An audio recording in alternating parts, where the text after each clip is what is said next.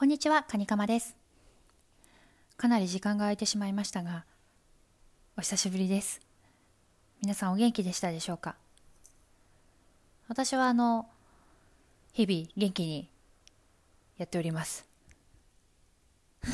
あの、じゃあなんでこんなに間が空いたのかっていうと、あのシンプルにスマホが壊れまして、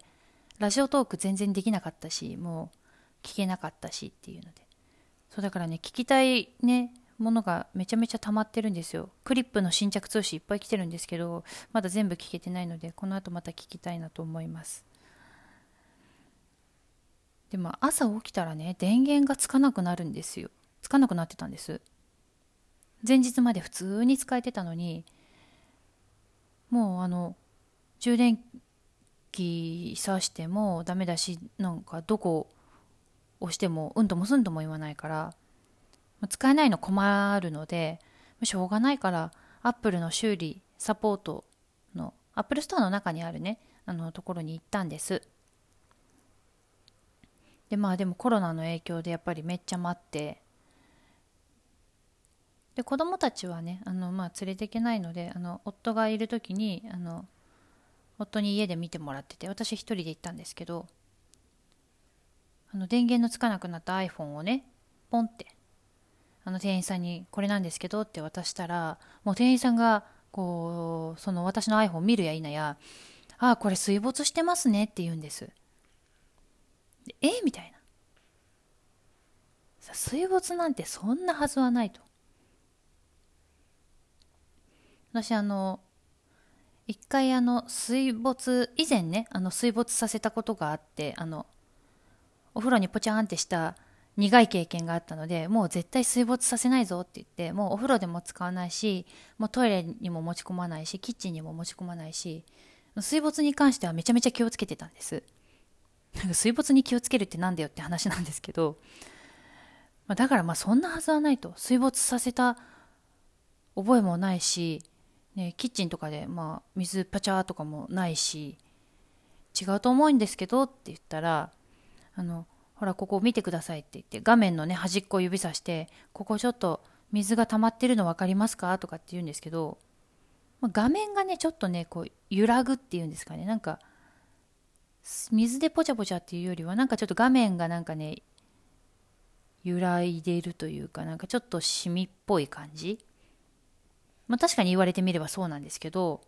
私はまだ納得いかなくて、うーんとかって言って。で、そしたらあの店員さんが、SIM カードを開け出して、あ、見てくださいって。ほら、SIM カード、ここ錆びてますよねって言うんです。あの、金色のね、あの、SIM カードが、あの、ちょっとやっぱり錆びて、ちょっとくすんで、ちょっと、銅、銅メダルみたいな、銅メダルの色みたいな感じになってて、で、あとその後店員さんがすぐ、あの、ここ赤くなってるの分かりますか？って言って、SIM カード入ってた、あの小さいあの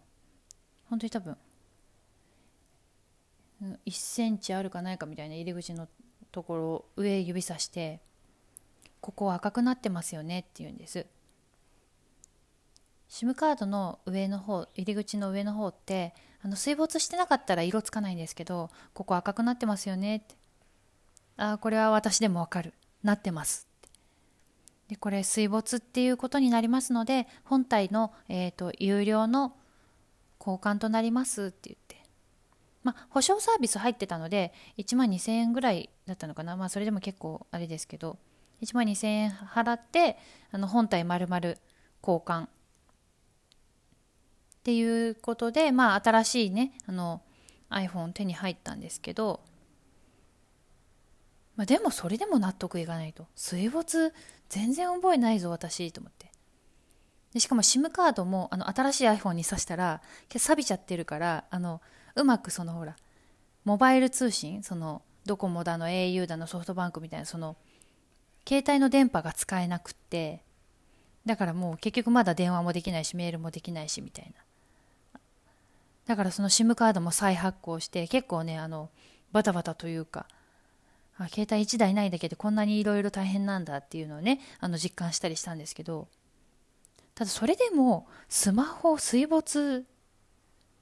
させた覚えが本当になくて。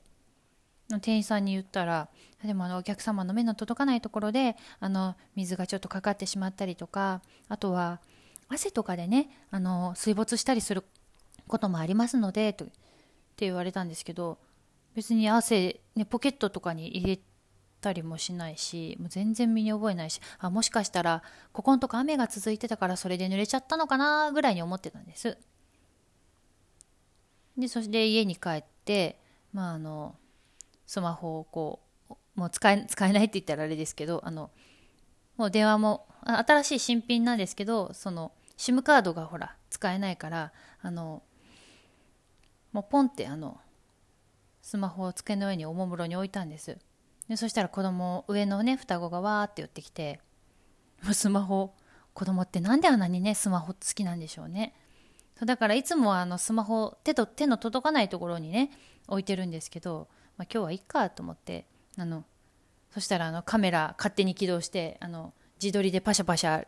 連写したりとかしだしてでまあしばらくしてあのまあ回収しようって思ったらあの双子のねうちの一人があの今下の子がね0歳なんですけどその0歳のねあの末っ子のところにトトトってスマホ持ってって「はいどうぞ」ってするんですよ。でどうするのかなと思ってみたらその0歳の末っ子スマホを受け取って、まあ、しげしげこう見るわけですよスマホでそしたら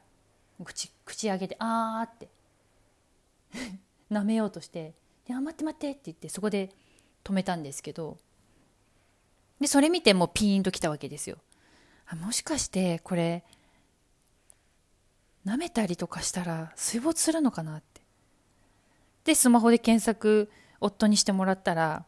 スマホスペースよだれ水没って言ったらなんかいっぱい出てきて